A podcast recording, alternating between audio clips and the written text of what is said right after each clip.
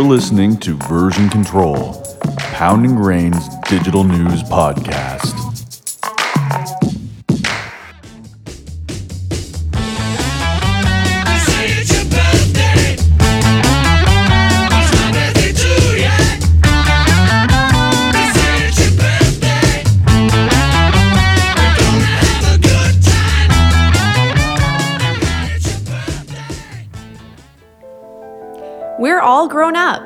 Been nine years since Pound and Grain was born. 2010 was the year of our inception, and it sure was a simpler time. Katy Perry's California Girls topped the charts. The social network made Zuck a household name, and Instagram hadn't even launched yet. Oh, how things have changed. One thing that has remained the same, though, are the principles that Pound and Grain was built on. After nine years, our five rules remain work hard, be nice, think big, love digital, and have fun. Having this at the core of who we are has proved successful over our almost decade long adventure as a digital agency. It's what has fostered an environment of being original, independent, fearless individuals creating big ideas and helping our clients succeed. Speaking of which, in nine years, we've created a lot of cool stuff. Each year, we took on projects that challenged us, allowed us to try new things, and ultimately helped us grow. To celebrate our anniversary this year, we've brought together some of the partners to reminisce on all 3,285 days of Pound and Grain's existence.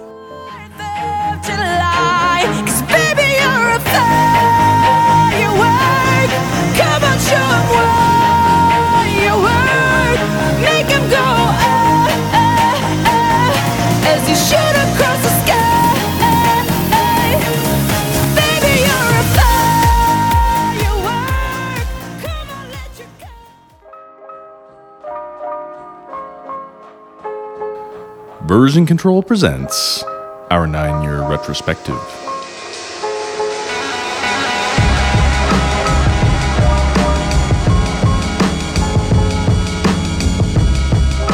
because you guys moved in on top of a Burger King, right? God, those were the days. What did it smell like? Well, the building itself had like a copper elevator or like metal elevator, so it smelled like blood or scabs. and the office looked like it had never been cleaned before. Other than that, it was an amazing office, but all day long you you smelled Burger King fries. So, at any point, Sandy, did you go and visit with these guys when they were on top of a Burger King? And like, were you like, I no way, like, You, you know what? I missed that whole chapter. yeah? It was only it was like m- like May to like September, maybe October we moved to Gastown. Oh, okay. So it was pretty quick. So that was like a short term. On top of a Burger King was like a short term stay. Yeah. There was also like a guy living on the same floor in this office building. First employee. No, No. no, no, no. But it was it was just like a it was a weird space. They were built. They were doing the construction for the Canada line, and so they were bringing a building down beside it, and then there was people totally.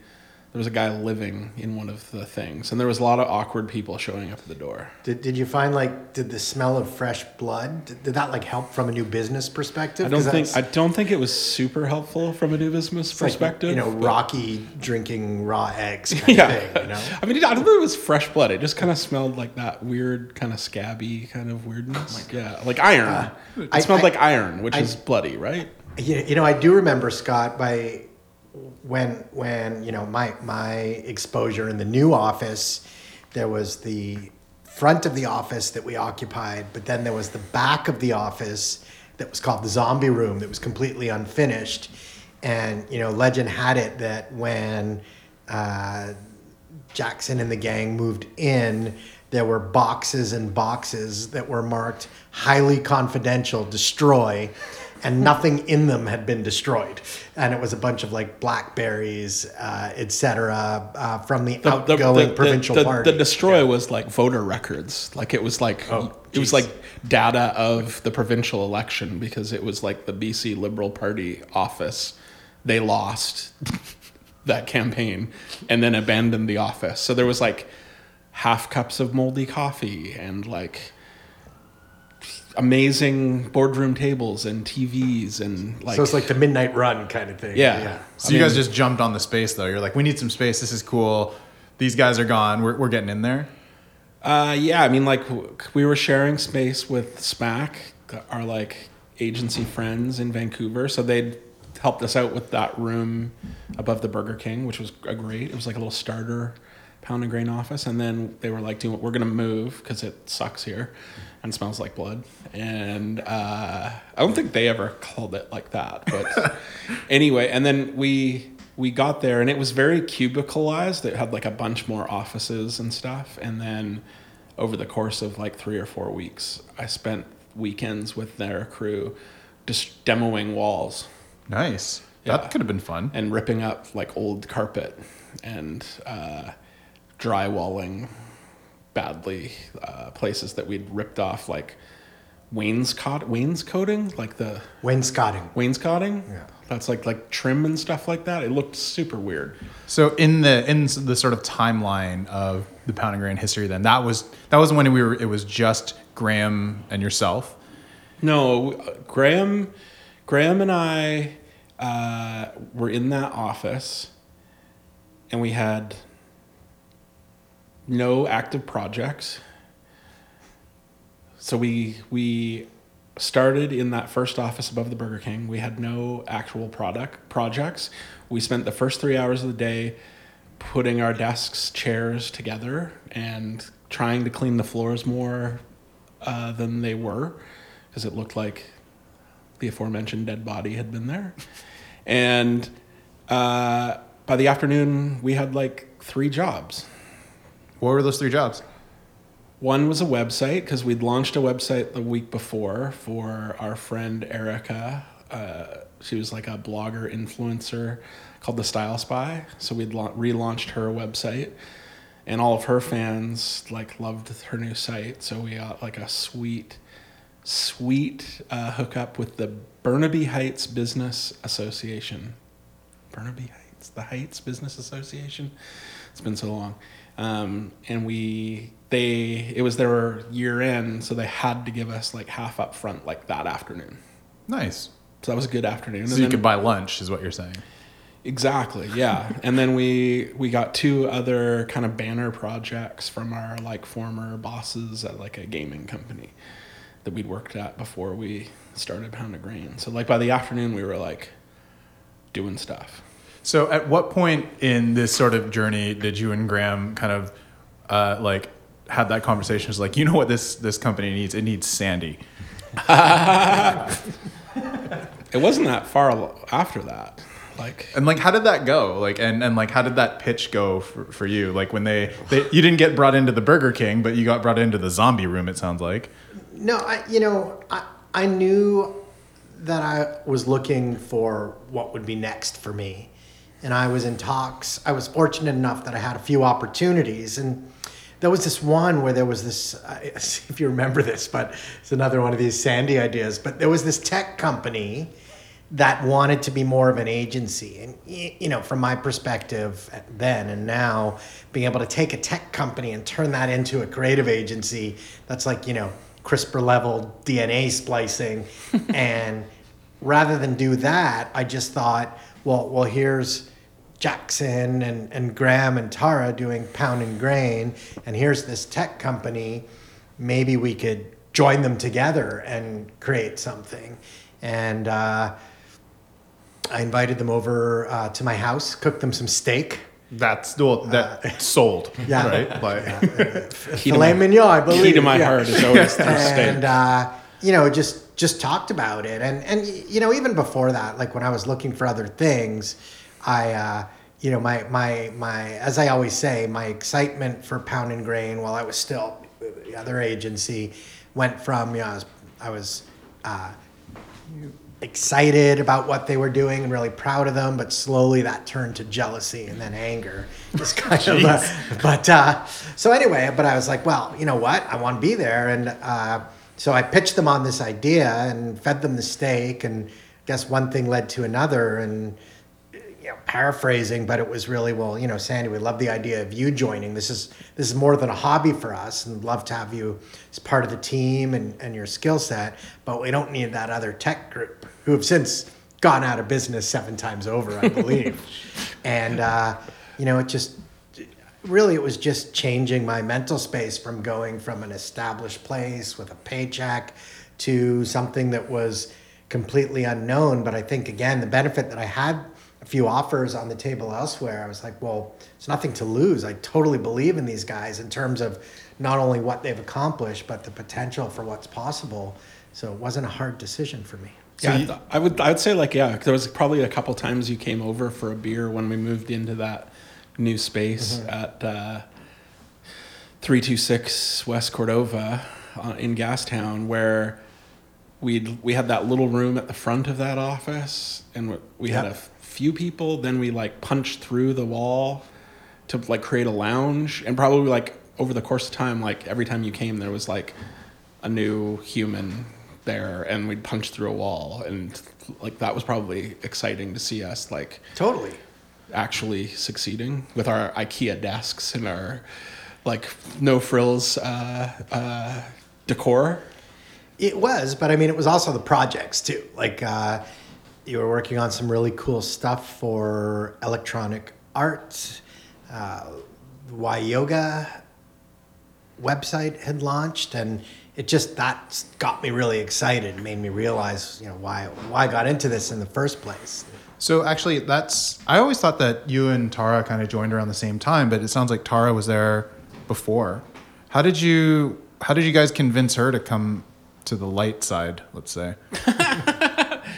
I think she just saw that we were like doing it. Like she was kind of like in the background, like helping on some like finance things and and just you know she had a good paying job working for Sandy.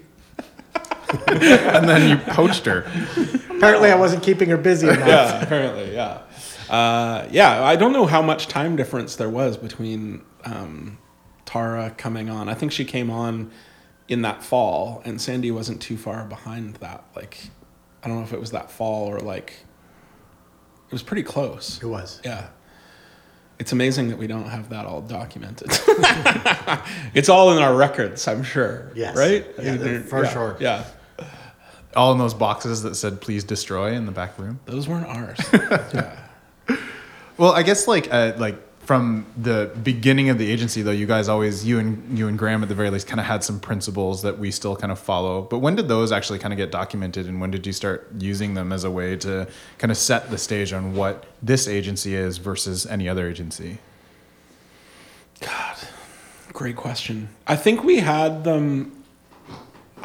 I don't know how it really came about. It was pretty organic, I think. Like, um, the five rules, I think, came out as something just for us to like, oh, it'd be cool if we had some things that lined up with how we see the world. I think it started in some pitches where we like said like, you know, we capped our proposal, and that was probably driven more from Sandy than anyone else. Was like, you know, they have most of our clients have their own philosophy and and you know, kind of here's how how we do things, and then we kind of we could answer that and kind of fit them into kind of how we see the world, and and that was how the kind of five rules kind of came about and then we started putting it everywhere we put it on the walls we put it on like the back of our like leather notebooks um, It's all over the website.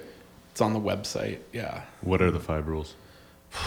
nick you should know these you you you had our onboarding recently That's I'll- true. yeah, let me take my shirt off because I've got a tattoo. Tattoo.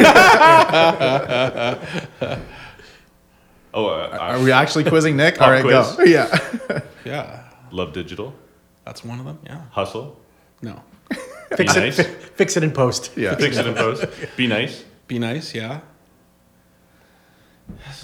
Those are the only two, Work right? hard. work hard No dogs. is- No dogs. that's tr- that's true but that's not one of our like grounding principles that you can't have a dog and that's part of our lease nick Uh, dance like no one's watching. Definitely number seven but like in our top five It's work hard, love digital, be nice. Uh, what am I missing? think big Think big and Have fun. Have fun. Yeah. There we go. yeah, all the things that like you need to do. Like I think like that was what distinguished us. The the work hard part, or the hustle part, was always something that like we. I think our first website said that we were like always open. Um, that wasn't necessarily true, but it kind of was. Like if someone emailed emailed us later, we needed to do something, you just find a way to get it done.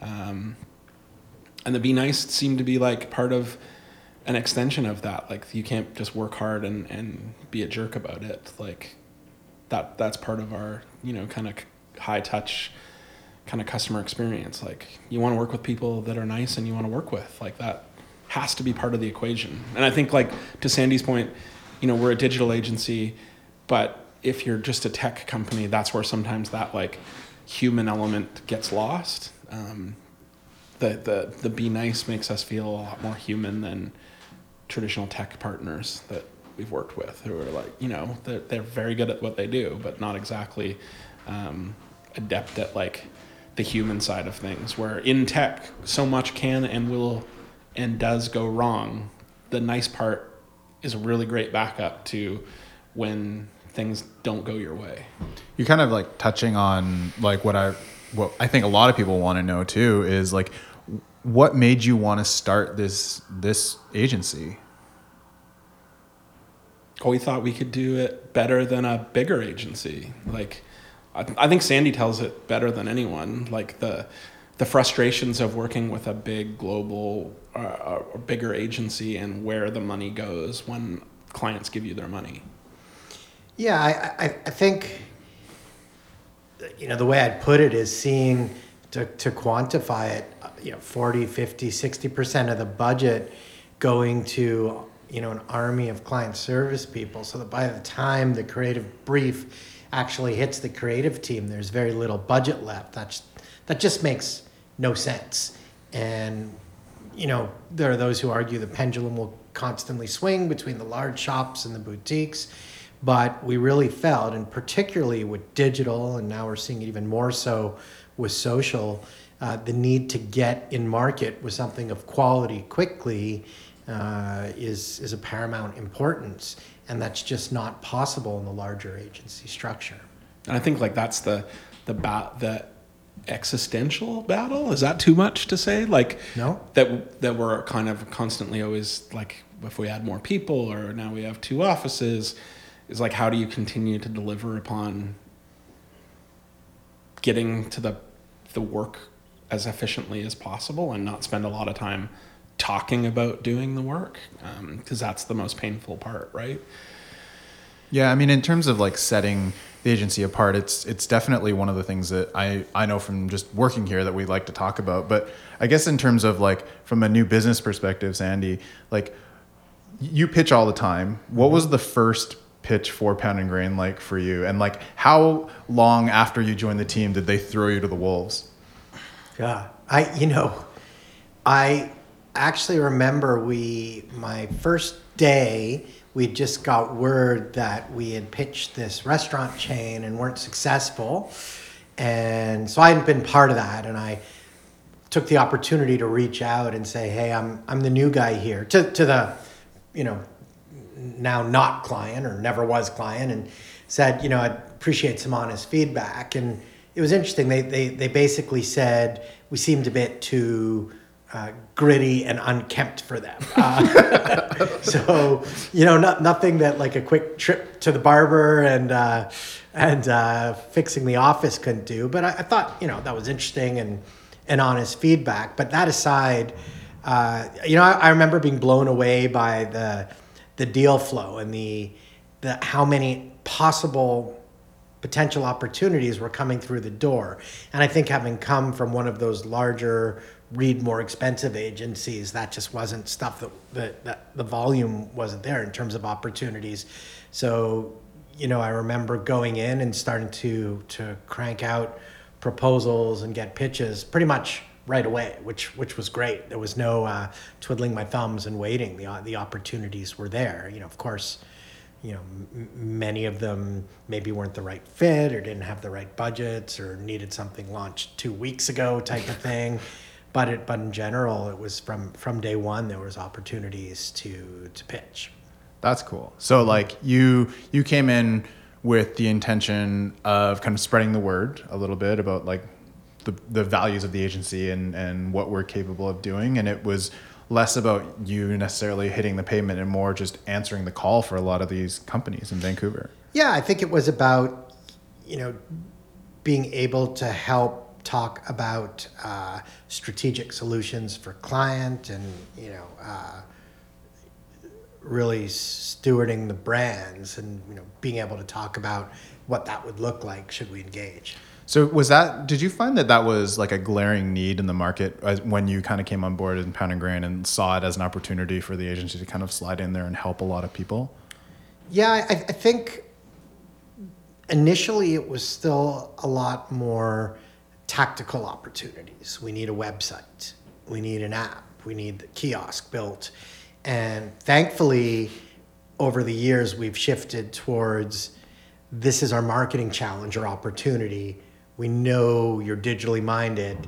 How can you help us? So it's less about any particular project now. But initially, it, it was very project oriented. But it's been it's been great to see that shift. But that was, you know, we had to pay our dues. And I, and I think really when I joined, it was a real sweet spot where Pound and Grain and the quality of our work was incredibly undervalued for for for what people were getting. People were getting a great deal on the type of work because um, given it was Graham, Jackson, and Tara, you had an incredibly capable, experienced team that were able to get to the finish line with an incredible product uh, in a fraction of the time of any of our competitors. And I think to Jackson's point, that's still what we are trying to do. And the trick is, you know, how do we ensure that we can do that as we grow and span two offices, et cetera. So you kind of touched a little bit on like paying our dues and some of the types of projects that Pound and Grain did early on. I was specifically asked by Tara to talk to you, Jackson, about the first all nighter that you guys pulled in the Pound and Grain offices for a particular website. I think it was. The first one was we we won a mandate with um, Rutgers University to build their like teen to teen sex education website, and it it was pretty massive to rebuild um, because it was mostly a blog format. So we were rebuilding um, that and then kind of refreshing it and you know making it amazing.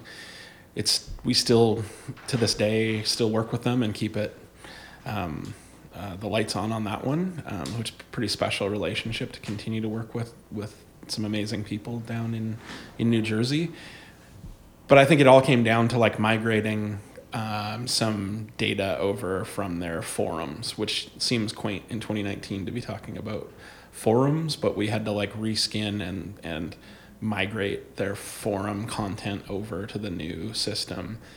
And I think from like 10 p.m. till 6 a.m. we tried it like three times and it would go like 70% of the way and then like die. Ugh. And we kept trying it. And then in the morning, and it had to be la- launched that morning um, or else. I don't know why. What, what the big The world would the world. end. Yeah, it always seems like it's something super critical. I Maybe that at a conference or something. And uh, yeah, it was like going through the two, the three a.m.s, and I around I think just after midnight, I kind of looked up like what was still open. So I thought I'd go proactively get us some like snacks. We had a couple developers. Tara and I were still there. Um, there was nothing Tara and I were doing. We were just like providing moral support. Um, I got us some toothbrushes, which Tara is still super thrilled that, that we had like a, a toothbrush for the morning, and we just kind of wrote it out. and, like, Hygiene first. yeah, and the, I don't know the last the last migration we did, um, like after some tweaking of things, like we crossed our fingers and it like actually worked. We high fived. I think that was around like six forty five in the morning, and um, brushed our teeth and had some more snacks and looked. As people started, I think Graham came into the office not shortly after that and was like, "What are you guys doing here?"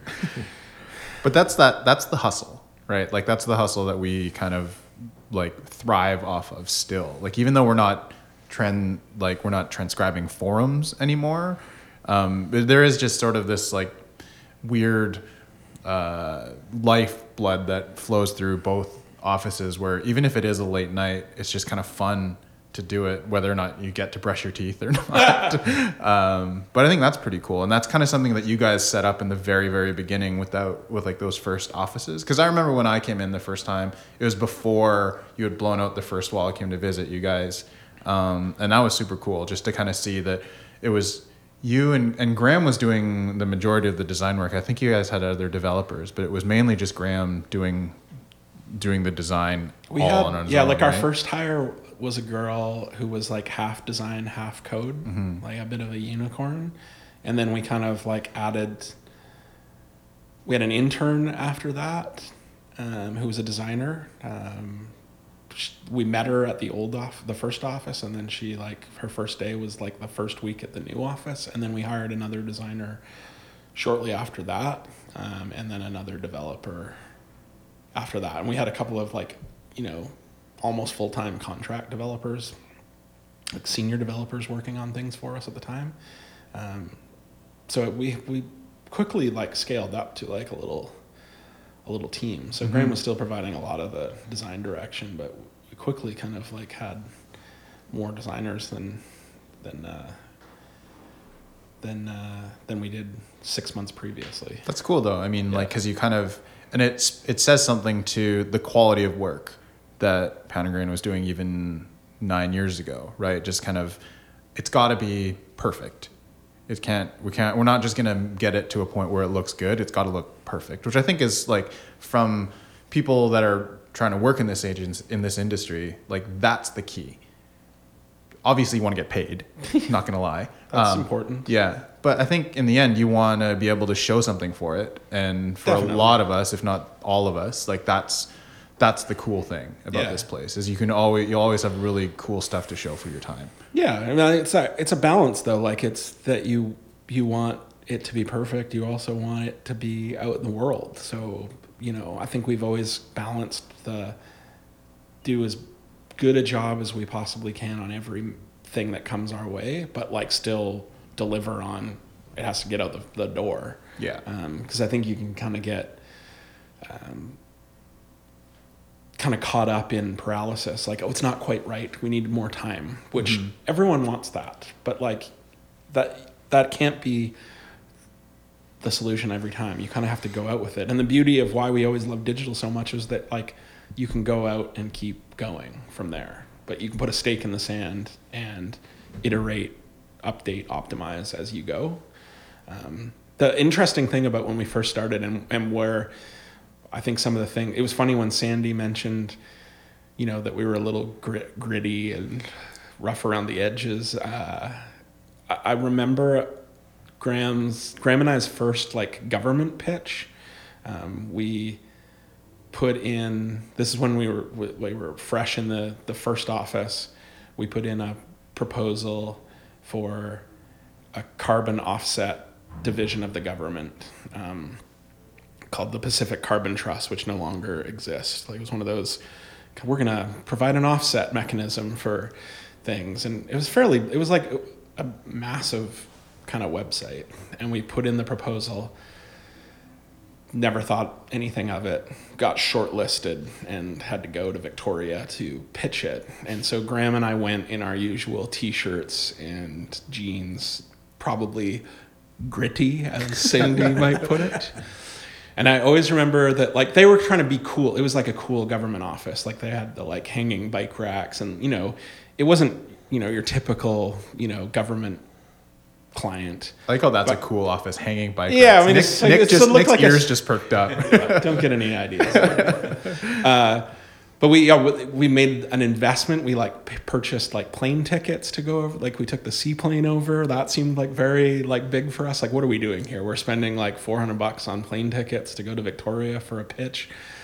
And we got in there and we pitched just the two of us and you know there was probably like seven or eight people from the government in the room and then just the two of us two creative guys and we're talking about tech and development and all this sort of stuff because we didn't bring our whole team with us. And then we walked out, and there was like another agency that had like five guys all with like white shirts and ties on that were pitching it. And like I thought at that point there was no way we're gonna win this, and we did. Like they went for t-shirts and grittiness and and uh, that was a great little And the work was great. It was a great little and project. celebrated. I yeah it was a great little project So that was in the first year, right? yeah So then you guys go from on top of a Burger King to Gastown.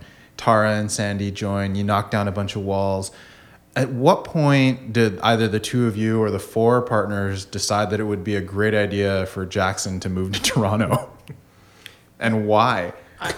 Well, I mean, it was a two stepper. The first thing we determined was we need to be in Toronto and maybe a three stepper. And then it was the only way we'd ever open an office in Toronto is if a partner could go because that culture and way of doing things was so important to us. So then it was a discussion about, okay, well, who can go?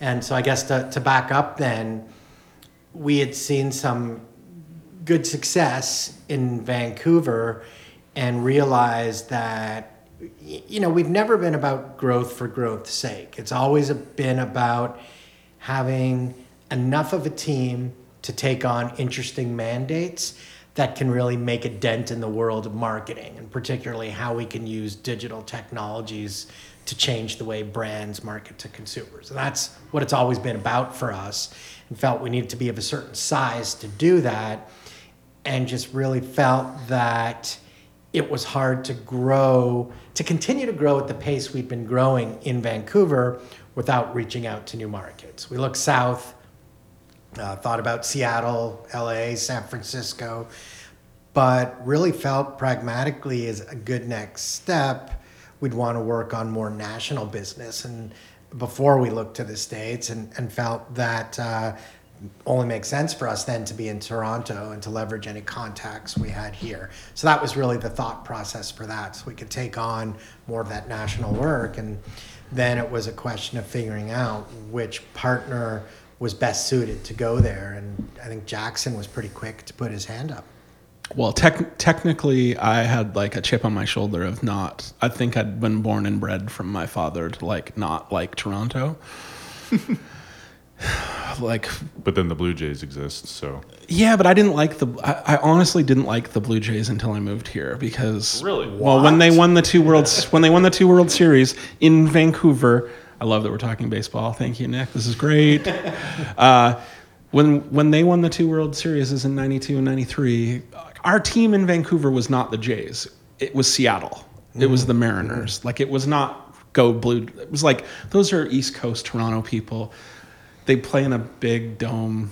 I'd argue Seattle. that there were more Expos fans in Vancouver at the time. Probably too, yeah. And the Expos do rule, so I'm not adverse to that. Um, but that that didn't really enter into it. It was more, yeah. I have nothing. I always was open for like new scenery and stuff. Uh, never had the opportunity to move anywhere for for work before, so I was up for it. And it just happened that my wife, who grew uh, was raised in Ottawa, really wanted to move back to Ontario, but hadn't really said anything. And she, I, I asked her like if she'd be interested, and literally the next morning she texted me and said like, my transfer to Toronto goes in effect Feb one. and I was like, but but we didn't even discuss it. And she's like, well, I I have to be there for Feb one. In the middle of that terrible like minus twenty month of February. So what year was that? I want to say 2014 or 2015. 2015? 15? Yeah. And so 2015, February 2015, we moved. So you moved full time here. What had already landed in Toronto business wise then, or had had anything landed? Like so, when you were you able to hit the ground running? I would say like we we our experience. I, th- I think the funny story about Toronto was that Sandy and I came out and pitched a health company once where I really got a f- true sense of Sandy's driving c- capabilities. I'll just say this that like we were in a car to go, um, which is ridiculous for having me in it because I'm so big. Um, so it looks like a toy car. and the meeting was in Markham, believe so, but The the company had two offices. One was in Mississauga. One was in Markham. We went to the wrong one, and Sandy, uh, we realized that we were at their warehouse, not their office, with about 20 minutes to the meeting starting, because we were mostly on time.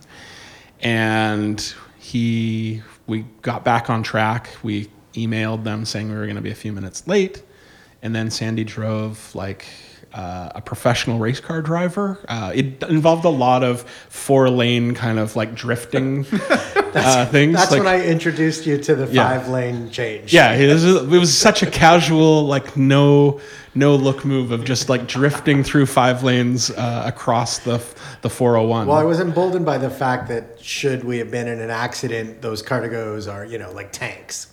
Sure. yes. Sure. Yeah. We definitely would have survived that. But that, I think it was that. I think it was that trip where we we kind of like secured that branding and website project, and it was it was really hard because we were coming back and forth a lot. Um, like you'd come and set up a bunch of meetings, then you'd show up.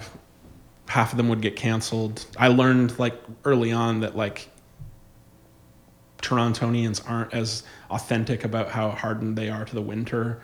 Um, you know, like the minute snow starts, tons of people just like randomly start not. I can't come to that meeting today. I'm working from home, um, which I guess makes sense on the highways and stuff like that. But like, for, as a West Coast kid, you're like, they should be used to this. Like they should be able to drive through three feet of snow. Um, but like it's the same in Vancouver. It's maybe just a different scale of of uh, not wanting to to test the winter. But I think those there was a lot of misfires in terms of meetings of we'd come out for a week, set up all these meetings, and then three quarters of them would would would bail out. And then we we kind of tried different tactics where like meetings never really seemed to go our way, but like people loved drinking in Toronto. And they were much more adept at like meeting us for a casual drink than they were for And we moved a lot more business that way. yeah. What, Yep. do they, what do they do in Vancouver instead?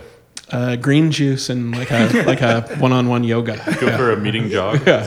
Yeah, it was for the most part, Jackson and I. This was pre having an office here. We would use the Soho House as our base and bring people there. But I do look back fondly at uh, when we'd rented that whole house in in Cabbagetown. Yeah. and I, I think that was around TIFF because we were doing uh, you know campaign launch in and around that. But I think we had about five people working in the house, and my, my favorite was so it was an Airbnb, and within a, a half day of checking in, I got an alarmed call from the owners saying that we'd chewed through their bandwidth allotment in, half, in half a day. You know, cut to Graham watching seven YouTube videos simultaneously. So that was pre-moving. I guess the, the larger question is like if if you are like a small company, like moving across the country and expanding across the country is like a huge decision. Is that something that you're ever actually going to know is going to work? Because you, you guys basically took a chance with this thing, right?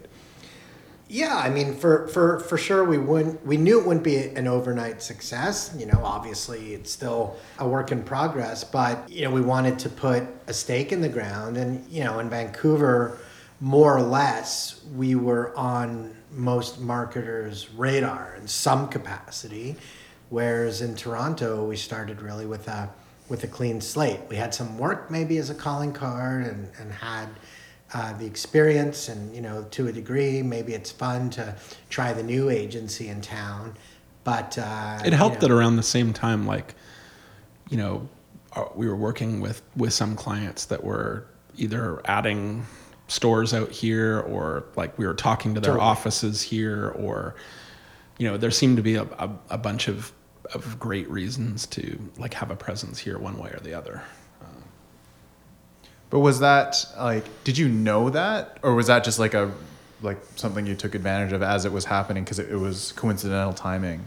I think that just like added some more check boxes to the why we should be doing it. I mean, it wasn't, I guess, as opposed to lots of other companies that do it, like we do everything Pound and Grain style. It's not like we immediately invested heavily in like office space or fancy furniture or like the only thing that we really had to do was move my stuff out here and kind of get going. Well, it did take some lobbying for myself to finally get a couch. but I'm now there's so many couches Yes, here. yeah, and I feel very appreciated. Yeah. So I so from your perspective, because I, I know Jackson's because he's lived out here, but you're kind of like you're bouncing back and forth a little bit, or you didn't, and and it's been a little uh, almost five years now in Toronto. So from your perspective, like the growth here has it like what's that been like for you to kind of watch from from from mothership essentially?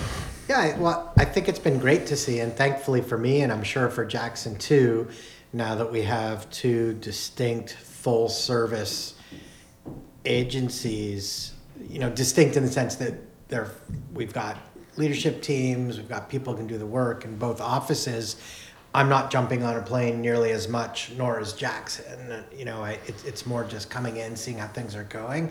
I think what's been most fascinating to me in a totally great way is seeing the culture develop here. That's part of the broader Pound and Grain, but but still distinct and and unique to this office, and that that's been great to see. And you know, also to an extent, based on the opportunities here, um, the the different types of capabilities that have emerged in this office versus the Vancouver office, and you know, now we're at a place where we're able to leverage each other's skill sets and learn from each other. And of course, we still work on clients and on uh, and on projects across both offices. But it's it's great to see that there's two viable entities.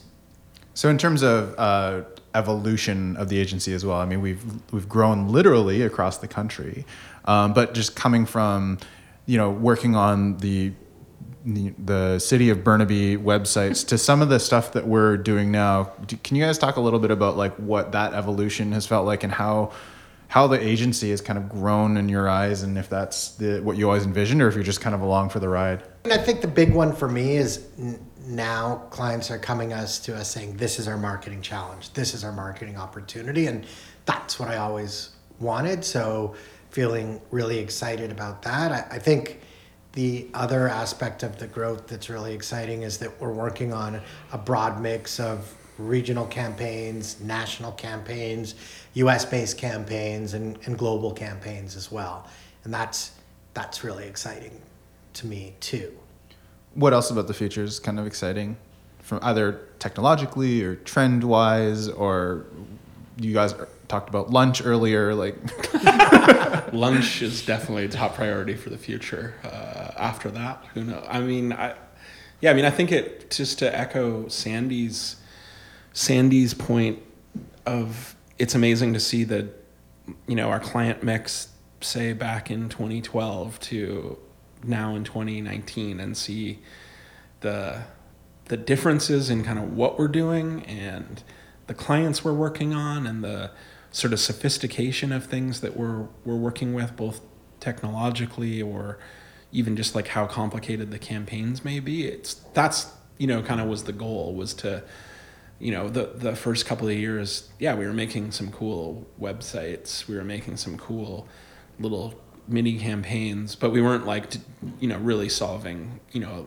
large companies you know massive problems. And it was it was i think the the plan was always to try to get back to kind of the types of brands and clients we were working with um, when we were working um, at another large agency. And that was kind of like could we do that was kind of job one and and then how far could we take it from there? And and i think the exciting part is you know we don't know what new technology or new thing that we'll have to figure out tomorrow or the next year or something like that. And that's what keeps it kind of always fresh and exciting. And um, i think that's what i look forward to every day is just as I, I, there's certain things that i love still doing that are the same things that we've been doing for the whole time the whole nine years like you know is there anything better than a great you know simple banner campaign? Like unbelievable.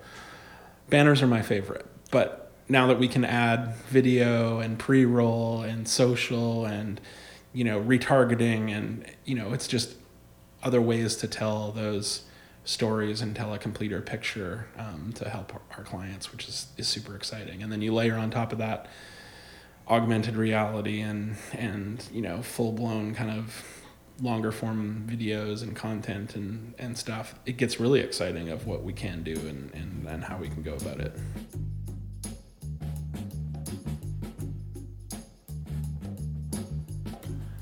It is notoriously difficult to lock down all of Pound and Grain's founders at one time. So, for our nine year retrospective episode, we managed to procure the time of Jackson and Sandy. Tara and Graham are mentioned repeatedly in the episode, but unfortunately were not available to talk. They were sorely missed. This episode was moderated by our creative director, Scott, and myself, Nick.